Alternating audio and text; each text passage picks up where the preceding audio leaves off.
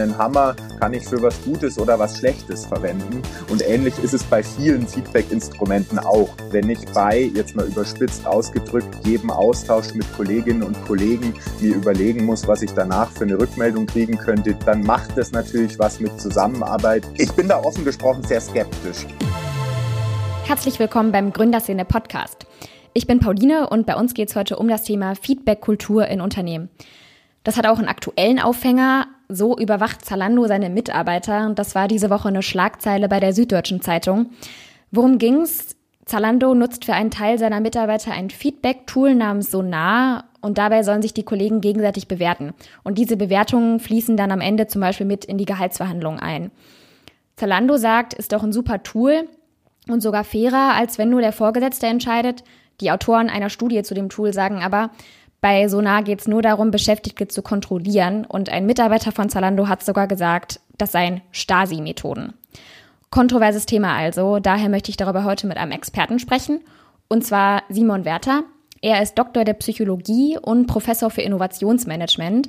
Und ein weiteres Spezialgebiet von ihm ist Personalwesen, insbesondere Mitarbeiterfeedback. Hi Simon. Hallo Pauline, schön, dass wir über das spannende Thema heute sprechen. Ja, ihr hört es vielleicht schon, Simon ist nicht bei uns in der Redaktion in Berlin, sondern heute per FaceTime zugeschaltet. Er lebt nämlich in München. Deswegen machen wir das heute mal sozusagen per Fernschalte. Steht die Verbindung? Schaut gut aus, denke ich von meiner Seite aus. Ja, Simon, dass äh, Kollegenbewertungen Stasi-Methoden sind, sind äh, ganz schön harte Worte. Wie siehst du das denn? Ist so ein Kollegen-Feedback-Tool Stasi-Methode? Das kommt sicherlich sehr darauf an, wie es im Konkreten umgesetzt ist. Also das Wort Stasi-Methode ist da natürlich schon sehr emotional geprägt und auch sehr drastisch. Ähm, das ist sicherlich was, was letzte Woche oder die letzten Tage jetzt auch bei dem Zalando-Feedback-Thema ganz stark mit reingeflossen ist, wo es weniger eine sachliche Diskussion war an den meisten Stellen, sondern schon eher ein sehr emotional überzeichnender Diskurs, wenn man so will. Aber letztlich ist es natürlich die Frage, wofür und wie wird das Feedback eingesetzt und wie ist es auch konzipiert. Also da kommt aus der Psychologie und aus dem Personalwesen eigentlich aus jahrzehntelanger äh, Forschung und Evidenz auch so die ganz wichtige Differenzierung, geht es denn um Feedback für Entwicklung oder geht es um Feedback für Beurteilung? Und das ist sicherlich ein Punkt, der gerade bei der Diskussion in der Zalando-Debatte auch ein relativ wichtiger ist, dass da ja ein ganz starker Beurteilungsfokus auch an dem kollegialen Feedback hängt. Und das ist natürlich nicht ganz trivial, auch wenn das per se nicht negativ sein muss. Also ich glaube, man muss ganz differenziert hingucken und muss sich auch ganz genau überlegen, mit welchem Ziel soll ein bestimmtes Feedback-System eingeführt werden. Ähm, die Diskussion, wie wir sie jetzt bei Zalando erleben oder um Zalando, über Zalando erleben, ist da sicherlich auch ein Stück weit politisch aufgeladen, jetzt durch das gewerkschaftsnahe Gutachten, wo man natürlich auch bezüglich Neutralität möglicherweise ein bisschen vorsichtig vorsichtig sein muss. Aber es sind durchaus ein paar Punkte bei der Konzeption, wie sie jetzt bei dem Sonar-Feedback-System auch offensichtlich umgesetzt sind, die kritisch zu beurteilen sind. Das muss man auf jeden Fall sagen. Welche Punkte sind das für dich ganz besonders? Also das ist einmal schon das Thema, dass äh, Feedback mit Beurteilung gleichgesetzt wird und auf Basis kollegialem Feedbacks ganz offensichtlich, ich kenne jetzt das System nicht im Detail, aber ganz offensichtlich auch beispielsweise Beförderungs- und entsprechende gehaltsrelevante Entscheidungen getroffen werden. Weil das natürlich nicht ganz ohne ist in Bezug auf Transparenz und auch kritisch ist in Bezug auf kollegiales Miteinander. Weil wenn ich bei, jetzt mal überspitzt ausgedrückt, jedem Austausch und Kontakt mit Kolleginnen und Kollegen mir überlegen muss, was ich danach für eine Rückmeldung kriegen könnte, die im Worst Case oder auch im Best Case, je nachdem, gehaltsrelevant ist, dann macht das natürlich was mit Zusammenarbeit und macht das was mit offenem Austausch Austausch. Also das ist so ein Thema und ein ganz großes anderes Thema ist das Transparenzthema. Was passiert denn eigentlich mit diesen Daten? Also auf Basis welcher Algorithmen oder welcher Berechnungen werden die Daten weiterverwendet und wie führt das wiederum dann zu bestimmten Entscheidungen, die jetzt auch gehaltsrelevant sein könnten? Das ist ein zweites Thema und ein drittes Thema ist das, dass ganz offensichtlich, wie gesagt, ich habe das System selber nicht gesehen, aber habe jetzt viel drüber gelesen und habe mich mit mit ein paar Personen auch ausgetauscht, dass es ganz offensichtlich schon auch bestimmte Ensuring-Eckdaten äh, gibt bei diesem System. Also was meine ich damit? Damit meine ich, dass die Skala offensichtlich bewusst so gewählt ist, dass es eher dazu verleitet, ähm, Feedback im unteren oder mittleren Bereich zu geben und nicht Top-Leistungsfeedback zu geben. Also das lässt sich steuern. Das ist was, was man im Psychologie- oder Statistikstudium sehr früh lernt, wie man solche Verzerrungen vermeidet. Es wirkt so, als wäre das in dem Fall bewusst so umgesetzt, um sozusagen Verzerrungen bewusst hervorzurufen, um darauf aufbauend eher weniger Top-Performer zu erhalten als viele. Und das sind natürlich drei Punkte, die durchaus sehr kritisch zu beurteilen sind, an denen man aber auch arbeiten könnte. Also da ist jetzt nichts in Stein gemeißelt. Mm. Okay, ähm, du hast gerade eben schon so ein bisschen angesprochen. Was ich mich vor allem gefragt habe, ist, wie qualifiziert kann so ein Kollegenfeedback überhaupt sein? Weil es ist ja fast davon auszugehen, dass diese Fragen, Fragebögen, die dann vermutlich verschickt werden, irgendwann zwischen zwei Meetings ausgefüllt werden und das dann nicht mit der Sorgfalt geschieht, die das eigentlich haben müsste.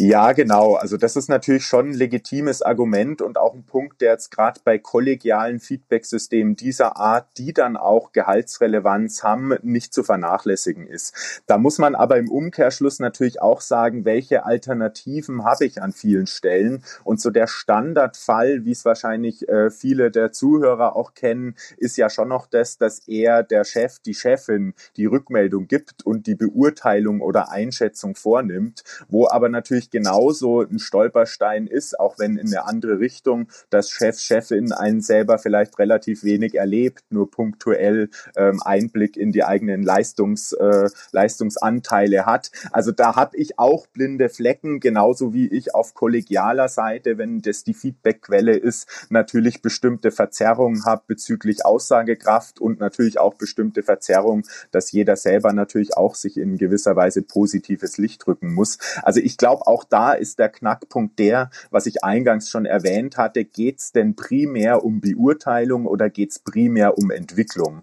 Also ich begleite seit über zehn Jahren Feedback-Prozesse in Unternehmen und gerade die Einführung umfassender Feedback-Landschaften. Und da ist so ein ganz zentraler Erfolgsfaktor der, dass Entwicklung im Mittelpunkt steht und nicht Beurteilung, weil ich mich sonst Feedback auch gar nicht öffne und ich sonst ganz starke Verzerrungseffekte habe, gerade aus sozialer Richtung. Und das ist, denke ich, der Punkt, den du jetzt auch nochmal aufgegriffen hast. Ja, wenn man jetzt den Unterschied macht zwischen Beurteilung ähm, und Entwicklung, was heißt das konkret? Was sollten Kollegen aneinander bewerten und was vielleicht auch nicht? Ja, also es geht letztlich schon einen Schritt weiter vorne los, nämlich bei dem, wie der Feedback-Prozess im Gesamten aufgesetzt ist. Es gibt einige Studien dazu, dass Feedback insbesondere dann wirksam ist, wenn es gewünscht ist, also sprich, wenn ich selber auch einen Einfluss drauf habe, wann ich es bekomme, zumindest in Teilen und in welcher Form, also zu welchem Thema beispielsweise. Das ist jetzt das, was du angesprochen hast. Also sprich, wenn es kein Rundumschlag ist aus allen Richtungen in alle thematisch technischen oder kompetenzorientierten Bereiche hinein, sondern dass es letztlich für mich als Feedback-Empfänger Freiheitsgrade gibt zu sagen, ich will genau jetzt eine Rückmeldung von diesem Personenkreis zu diesem Thema oder diesen Fragen, weil mich das genau jetzt weiterbringen würde. Das ist dann aber eine ganz andere Zielrichtung als dieses beurteilungsrelevante, wie wir es jetzt bei dem Zalando-System auch im Mittelpunkt haben. Aber Freiheitsgrade und Individualisierungsmöglichkeiten sowohl bezüglich Zeitpunkt als als auch bezüglich Inhalten sind da ganz zentrale Erfolgsfaktoren, damit Feedback auch wirklich angenommen wird und damit Feedback dann auch wirklich zu einem positiven Entwicklungsprozess führen kann. Und drüber oder drumherum steht natürlich auch das Thema Kultur, also gerade das Thema Feedback-Kultur, weil ich auch gewisse Reife gerade von Mitarbeitendenseite gar nicht unbedingt brauche, aber zumindest entwickeln muss, dass man sich auch auf eine offene Art und Weise Feedback gibt und das muss man schlicht und ergreifend lernen, weil wir das, glaube ich, über Schule, Hochschule und alle anderen Sozialisationspunkte, die wir so im Leben erleben, nicht unbedingt mitbekommen haben, weil da Feedback immer eher negativ konnotiert ist. Ja, über das Thema Feedback geben generell würde ich ganz gern später auch nochmal mit dir sprechen. Bleiben wir nochmal ganz kurz bei dem, ähm, bei diesen Feedback-Tools, die in Unternehmen ähm, eingesetzt werden was ich mich da auch noch gefragt habe, ist, ähm, besteht da nicht die Gefahr, dass jemand, der eigentlich äh, schlecht arbeitet oder nicht ganz so gut, aber total beliebt ist, dann trotzdem von seinen Kollegen gut bewertet wird oder noch schlimmer, andere mit irgendwas besticht und sagt, hey, ich mache das und das für dich und du gibst mir jetzt eine super Bewertung. Auf jeden Fall, also die Gefahr besteht natürlich. Ähm, das ist was, was man nicht ganz ausmerzen kann, sobald ich dieses Thema stärker in die soziale Gruppe gebe und weniger jetzt bei bestimmten Entscheidergruppen bündel. Das auf jeden Fall. Wobei man da natürlich auch wieder sagen muss, das ist eine Gefahr, die ich letztlich nicht lösen kann, wenn ich nicht auf der Ebene Kultur ansetze und sozusagen neue Regeln, neue Normen auch etablieren möchte, wie aber arbeiten wir zusammen und damit zusammenhängend auch, wie geben wir uns Feedback. Also da muss man, glaube ich, immer berücksichtigen, dass ein Tool letztlich wie ein Werkzeug ist und ich kann jetzt beispielsweise einen Hammer, kann ich für was Gutes oder was Schlechtes verwenden und ähnlich ist es bei vielen Feedback-Instrumenten auch, zumindest wenn so zentrale Erfolgsfaktoren berücksichtigt sind. Also es ist nicht per se schlecht und ist nicht per se zu verteufeln, aber es kommt darauf an, wie ich es einsetze und es kommt darauf an, in welchem Rahmen ich sozusagen auch gelernt habe, damit umzugehen. Und das ist sicherlich was bei dem Thema Feedback-Tools und gerade 360-Grad-Feedback, wobei da auch so ein bisschen die Formate verschwimmen, weil manchmal heißt 360-Grad-Feedback, manchmal spreche nur von Mitarbeiterbeurteilung, manchmal von Instant-Feedback und anderem. Also da müsste man auch konzeptionell nochmal tiefergehend einsteigen, worum geht's denn eigentlich bezüglich Feedback-Format. Aber es ist vor allem eine Frage dessen, wie gehe ich auch damit um. Also nicht per se das Instrument oder der Prozess negativ zu beurteilen, ähm, sondern es ist eine Frage, Frage, wie es sozial gesetzt ist und sozial positioniert ist, weil ich letztlich nur darüber genau diese Effekte vermeiden kann, die du angesprochen hast, dass ich, sei es jetzt so Aushandlungsprozesse habe, ich gebe dir positives Feedback, du gibst mir positives Feedback oder auch auf anderen Ebenen nochmal, ja, sozusagen Verzerrungen, ein Bias in eine bestimmte Richtung. Klingt, als wäre das jetzt eine besonders schlechte Idee, wie das auch Zalando macht, diese Kollegenbewertungen dann auch in die Gehaltsverhandlungen mit einfließen zu lassen, weil dadurch wird der Druck ja nochmal deutlich höher. Ich bin da offen gesprochen sehr skeptisch, ja. Also auch aus dem Grund, du hast es eingangs ja gesagt, ich bin auch in der akademischen Welt unterwegs und es gibt durchaus einige Studien zum Thema Akzeptanz von Feedback und da lassen sich eben die Erfolgsfaktoren ableiten, wo wir einige schon kennengelernt hatten und dieses Thema Vermischung von Entwicklung, Beurteilung kombiniert mit fehlender Transparenz, was passiert eigentlich mit diesem Feedback?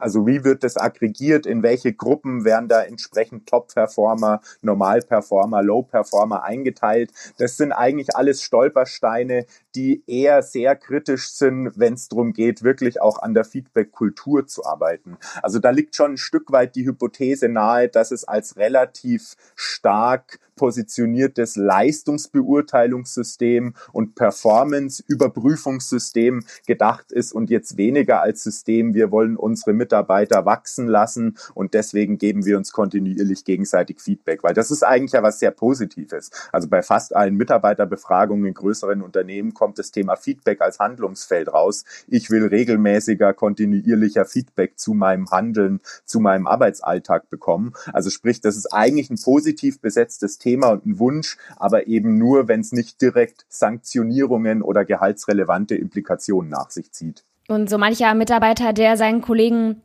bewerten soll, denkt sich wahrscheinlich auch, okay, warum macht das denn nicht mein Vorgesetzter? Ist doch seine Aufgabe. Ja, genau. Das ist natürlich nochmal so ein Paradigmenwechsel. Also wir sprechen da viel über ja, New Work und mehr Zusammenarbeit auf Augenhöhe und Führung auf Augenhöhe. Aber bei bestimmten Themen ist es für uns dann doch noch sehr verankert, wie Prozesse abzulaufen haben. Und da kann man durchaus kritisch drüber diskutieren, ob es der sinnvollste und normale Weg sein sollte, dass ein Vorgesetzter, eine Vorgesetzte äh, per se für Rückmeldung, Feedback äh, eines Mitarbeiters zuständig ist. Also dem würde ich gar nicht zustimmen, aber wir müssen es lernen, woanders hinzukommen und wir müssen sozusagen lernen, nicht auf einer Basis Sanktionierung und äh, Negativimplikationen, die daraus resultieren, sondern eher auf einer positiven Ebene im Sinne von, wie kann ich auf Rückmeldung aufbauen, durch Rückmeldung wachsen, die ich auch von Kollegen bekomme, weil es dann natürlich eine ganz andere positive Konnotation auch hat, als wenn man ja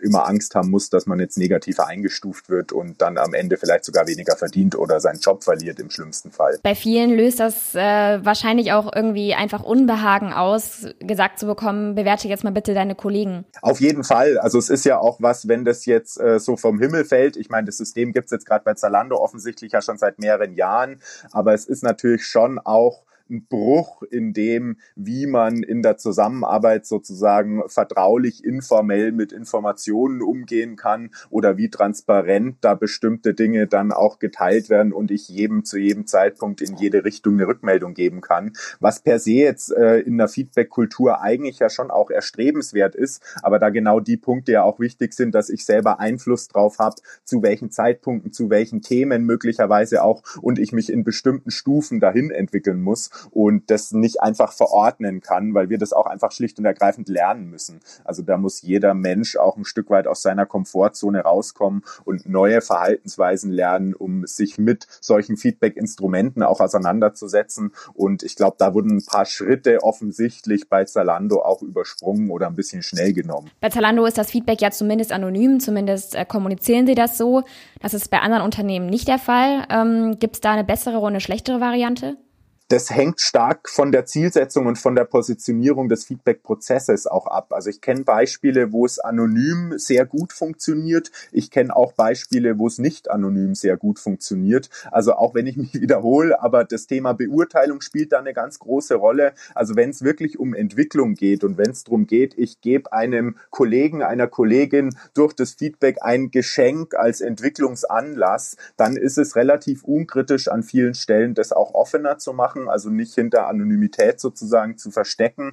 Ähm, Wenn es aber auch um kritischere Themen gehen kann oder mehr Implikationen daraus resultieren können, dann kann Anonymität Sinn machen, wobei Anonymität natürlich auch immer ein Stück weit dazu einladen kann, dass man sich dahinter versteckt. Also sprich, es ist dann umso wichtiger, dass irgendwie über das Feedback auch gesprochen und in Austausch gegangen wird. Also bei einem 360-Grad-Feedback beispielsweise, dass es danach eine Möglichkeit gibt, sich mit den Feedbackgebern zusammenzusetzen hinzusetzen und über die Ergebnisse zu sprechen und gemeinsam auch nochmal zu überlegen, was kann ich da jetzt rausziehen, dass das nicht so ein einseitiger Prozess ist. Da kommt Feedback anonym, ich weiß nicht von wem und äh, dann mache ich irgendwas mit dem Feedback, weil das ist nicht der Grundgedanke von Feedback, sondern letztlich soll es immer ein Ausgangspunkt für Dialog und Austausch und für einen Folgeprozess sein. Und das kann aber natürlich nur gelingen, wenn man dann zumindest im folgenden Prozess wieder aus der Anonymität rauskommt. Also das ist da ein ganz, ganz wichtiger Punkt, den man nie vergessen vergessen darf. Hast du es auch schon mal mitbekommen, dass ein anonymer Kommentator aufgedeckt wurde und dann vielleicht auch negative Konsequenzen zu spüren bekam, weil sein Feedback vielleicht zu kritisch war oder nicht erwünscht? Ja, also das ist manchmal natürlich so ein bisschen das, was über allem schwebt, warum jetzt gerade in organisationalen Kontexten, wenn es jetzt um mittlere oder größere Firmen geht, oft ja auch mit festen Auswertungsuntergrenzen gearbeitet wird, dass unterhalb von drei oder fünf Personen das Feedback gar nicht rückgemeldet werden darf, um genau diese Anonymität zu sichern. Ähm, ich kenne ganz wenige Beispiele, wo das wirklich ein Problem war, also wo bewusst versucht wurde, mit äh, sozusagen Hilfe von äh, Berechnungen und äh, sonstigen äh, Informationen, die man sammeln konnte, zu identifizieren, wer könnte jetzt dieses oder jenes gesagt haben. Aber ähm, es verleitet natürlich an manchen Stellen dazu, gerade wenn, und da kommen wir wieder zu dem Thema Kultur zurück, wenn ich es nicht als Geschenk sehe und ich nicht auf äh, Werten und Regeln und Normen aufbaut, dass wir gegenseitig miteinander wachsen wollen und gemeinsam was erreichen wollen, sondern wenn man eher guckt, ähm, ja, ich pack jetzt die Ellenbogen aus und jeder versucht zu seinem eigenen Vorteil sich zu profilieren und sich zu positionieren. Also es gibt viele Wechselwirkungen, wo das Thema Feedback ganz eng auch kulturell immer verankert ist. Jetzt hast du ja bei Zalando schon einige Punkte kritisiert an deren Feedback-Prozess. Ähm, wie könnte denn so ein gelungener Prozess äh, dessen aussehen, dass sich Kollegen gegenseitig Feedback geben? Wie kann das funktionieren? Ja, also ich kenne einige gelungene Beispiele, die das Thema kollegiales Feedback, Peer-Feedback, wie es jetzt bei Zalando ja auch ein Teil davon ist, einfach in den größeren Prozess einbetten, wo das eine Informationsquelle ist, aber eben nicht die ausschließliche.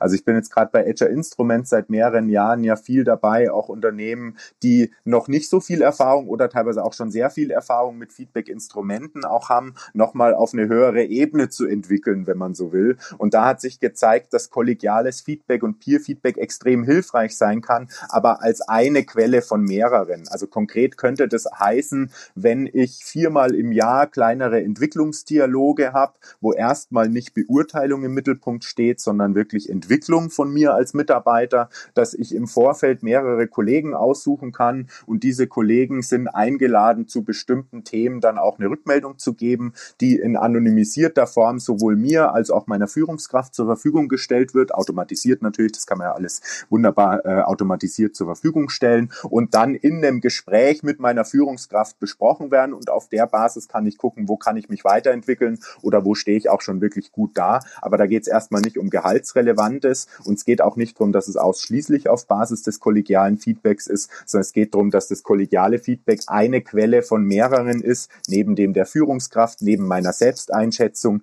die zu einem Gesamtbild beiträgt, um blinde Flecken bestmöglich zu reduzieren. Das ist, glaube ich, ein Prozess, der sehr, sehr gut funktionieren kann. Da kenne ich einige Beispiele und der auch langfristig auf größere Akzeptanz stößt, weil es relativ transparent ist, was passiert an welchen Stellen mit dem Feedback, wie wird damit weiter umgegangen. Also das sind so Punkte, die man da auf jeden Fall berücksichtigen sollte und die dann eher zu einem Best Case führen.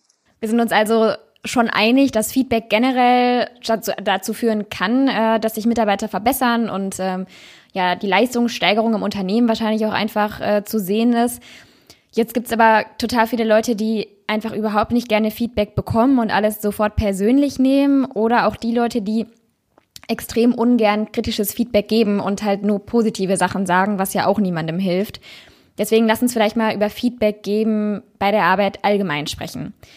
Vielleicht erstmal, was hältst du dafür sinnvoller, mündliches äh, oder direktes Feedback ähm, oder über Tools? Also grundsätzlich hat beides seine Berechtigung und ist eher der relevante Aspekt, wie zeitnah kann ich das Feedback geben. Also bevor ich es erst in einer Woche persönlich gebe, macht es mehr Sinn, es über ein Tool oder direkt äh, zeitnah auf anderem Weg zu geben, als dass es jetzt eine große Zeitverzögerung gibt. Und letztlich können Tools, also gerade jetzt beispielsweise auch in Richtung Instant Feedback, 360 360-Grad-Feedback, Peer-Feedback natürlich auch ein bisschen Sicherheit geben, weil es da so ein paar Leitplanken gibt, anhand derer man sich orientieren kann. Aber so ein ganz zentraler Aspekt ist da wirklich immer das Thema zeitnahes Feedback. Also sprich, bevor ich jetzt wochenlang warte, um es persönlich zu übermitteln, nutze ich lieber ein Tool. Ansonsten ist es, wie es so oft im Leben ist oder im zwischenmenschlichen Miteinander, dass natürlich ein persönliches Gespräch eine besondere Qualität hat. Das auf jeden Fall. Aber dass jetzt gerade bei negativen Inhalten Inhalten es manchmal natürlich auch schwierig ist, das jemandem direkt ins Gesicht zu sagen und es da manchmal leichter ist, wenn ich es in einem Tool, in einem Instrument, in einem Prozess gebe, der explizit dafür da ist, auch solches Feedback aufzunehmen und zu sammeln und wo ich vielleicht mal ein bisschen überlegen kann, wie formuliere ich es jetzt am besten, äh, um auf der Basis jetzt äh, mir selber da auch ein paar Gedanken machen zu können und das nicht einfach mal im Gespräch fallen lassen zu müssen.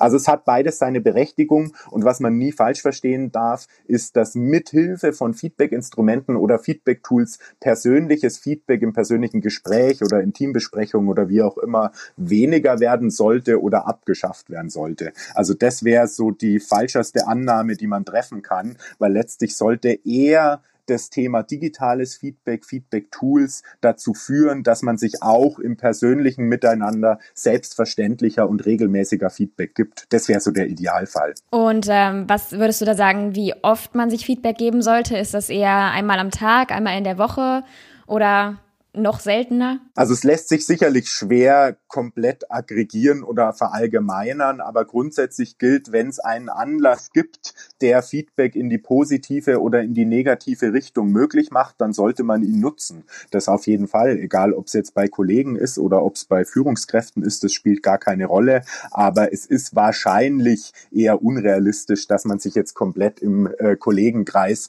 auf einer täglichen Ebene in alle Richtungen Feedback gibt, weil das dann vielleicht irgendwann doch auch eine Zeitfrage wird und und äh, eine Fokussierungsfrage ist, aber eine Verstetigung auf einer sehr kontinuierlichen Ebene, also zumindest mehrmals die Woche, wäre schon wünschenswert, weil das bei dem Thema Feedback auf jeden Fall auch ein Erfolgskriterium ist und dementsprechend jeder schon für sich als Anspruch haben sollte. Ja, vielleicht mal so konkrete Tipps. Wie kann man denn jemandem kritisches Feedback geben? Du hast gerade schon gesagt, mündlich kann das schwierig sein. Aber wie kann man das machen, ohne dass derjenige sich angegriffen fühlt? Ja, also ein Punkt, äh, da gibt's relativ viel Forschung dazu und auch viele Praxisbeispiele, ist tatsächlich das Thema so konkret als möglich und auf eine konkrete Situation beziehen. Also ein Aspekt, der da hilfreich sein kann, ist wirklich zu überlegen, was konnte ich mit meinen Sinnen wahrnehmen? Also im Sinne von, was konnte ich sehen, was konnte ich hören in einer bestimmten Situation und was hat es dann bei mir ausgelöst und was wäre eine Empfehlung oder ein Vorschlag, die ich darauf aufbauend dem Feedback-Empfänger geben wollen würde. Also das hat den großen Vorteil, dass wenn ich es auf diesen sehr objektivierten, auf Sinneswahrnehmungen basierenden Punkten aufsetze, dass das erstmal was ist, was man nicht wegdiskutieren kann und dadurch ein bisschen besser angenommen werden kann, was dann an weiteren Schlüssen draus gezogen wird und vielleicht auch die Idee besser angenommen werden kann, wo man sich nochmal weiterentwickeln könnte oder wo man nochmal was versuchen könnte. Aber jetzt gerade bei kritischem Feedback ist ein zentraler Punkt auch der, es kommt vor allem dann an, wenn es eben nicht nur kritisches Feedback gibt, sondern wenn es auch positives Feedback gibt. Also letztlich sollte man, gerade wenn man auch kritisches Feedback geben will, immer gucken, dass man kontinuierlich auch positives Feedback gibt, aber auch das konkret auf Situationen bezogen,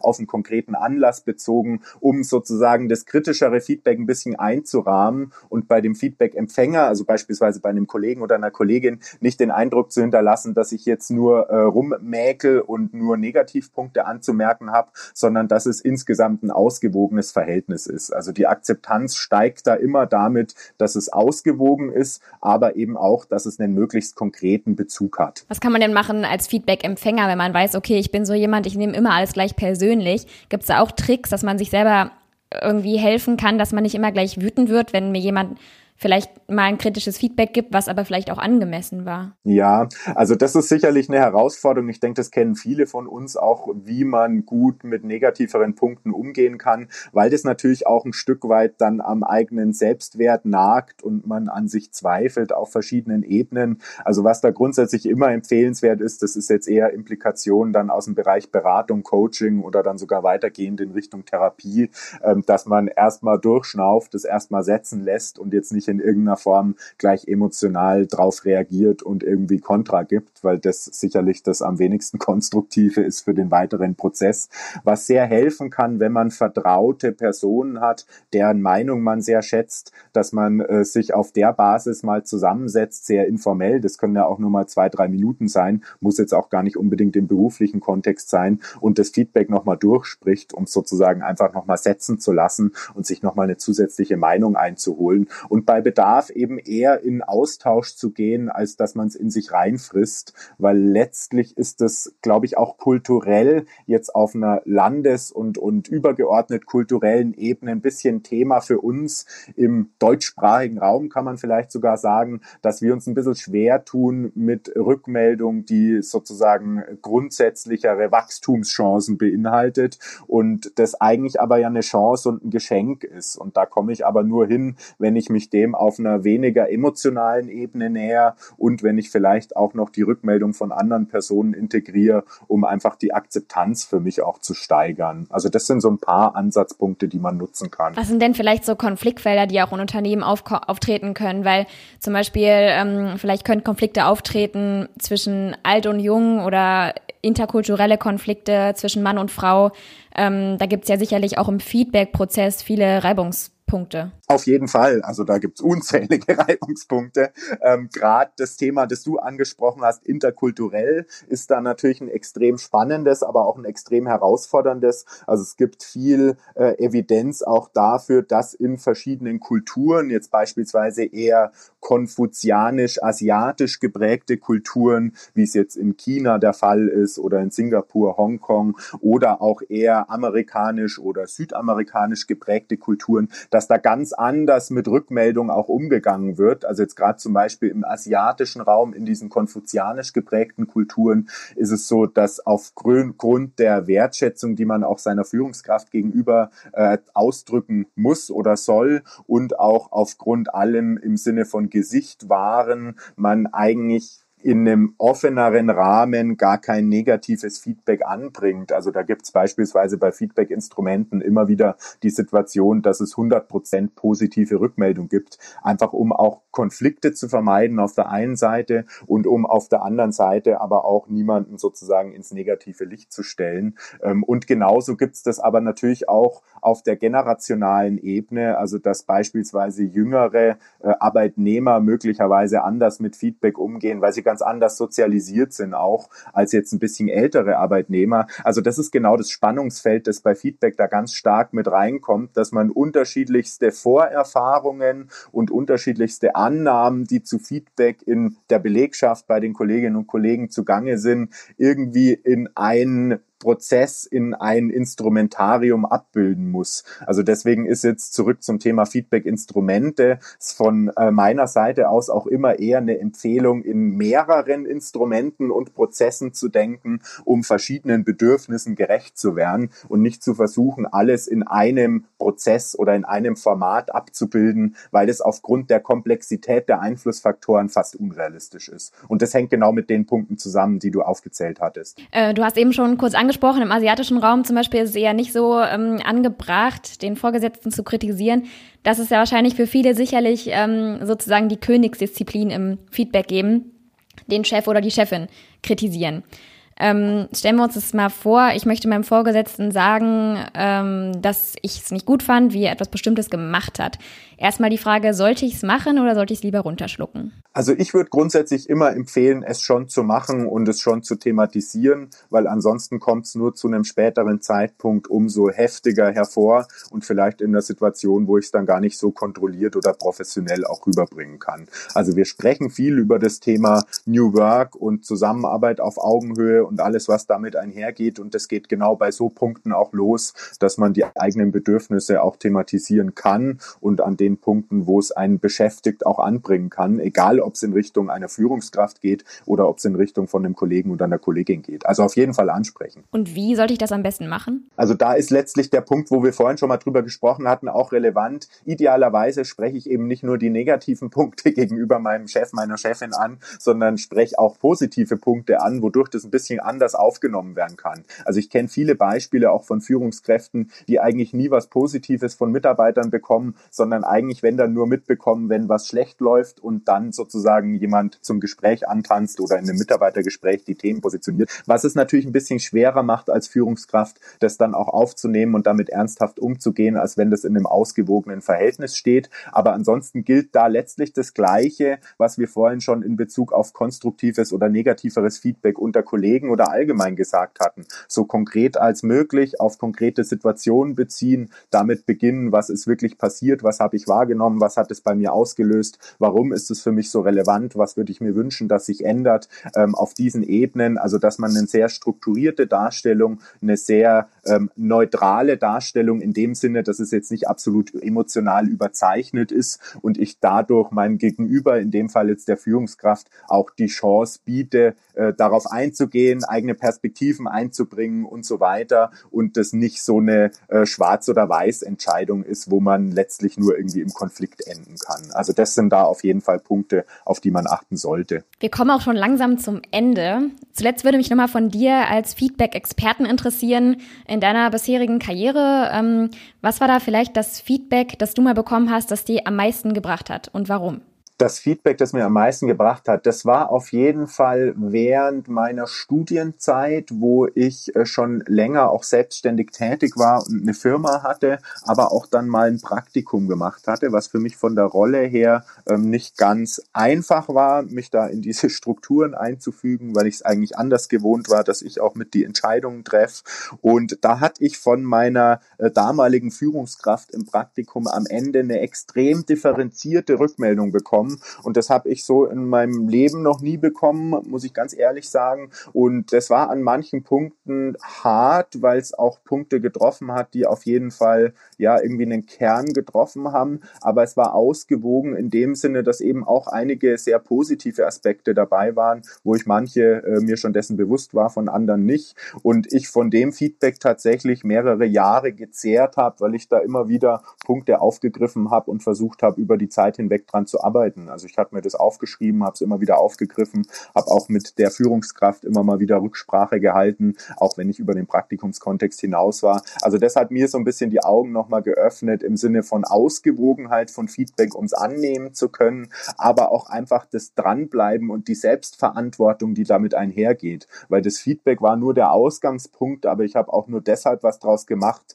weil ich über Monate und Jahre dran gearbeitet habe. Und das war ein ziemlich mühsamer Prozess, aber ich würde denken, dass ich da an vielen Stellen mich wirklich auch weiterentwickelt habe. Gilt wahrscheinlich generell für alle Leute, die Feedback bekommen. Man muss natürlich das auch annehmen und äh, dann auch was ändern wollen. Das ist die große Herausforderung. Ja, es ist immer leicht, das wegzuschieben und auf den anderen zu schieben, dass der oder die doch keine Ahnung hat und dass das doch alles ganz anders war. Aber letztlich, wenn ich mich wirklich weiterentwickeln will und wenn ich über mich hinauswachsen will, um es jetzt mal auf der Ebene zu formulieren, dann ist tatsächlich jedes Feedback ein Geschenk und jedes Feedback eine Chance, egal ob ich es über ein Tool wie Instant Feedback oder 360 Grad Feedback bekomme oder ob ich es im persönlichen Gespräch bekomme. Und es ist eher die Frage, was nehme ich da mit und was mache ich draus, um wirklich mich persönlich weiterzuentwickeln. Und äh, da kann nur jeder für sich selber ansetzen. Also da gibt es keine Lösungen auf Unternehmens- oder sonstiger Ebene, sondern da muss sich jeder an der eigenen Nase fassen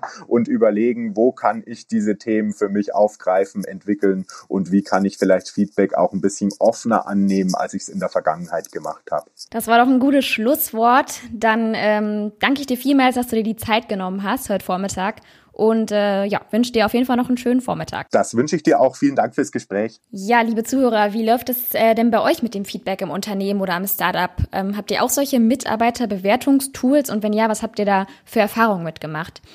Teilt eure Erlebnisse gern per E-Mail mit uns an podcast.gründerszene.de und da könnt ihr uns natürlich auch Feedback zu unserem Podcast geben oder vielleicht auch Ideen für weitere Podcast-Gäste und Themen, die wir mal aufgreifen sollten. Bis zum nächsten Mal.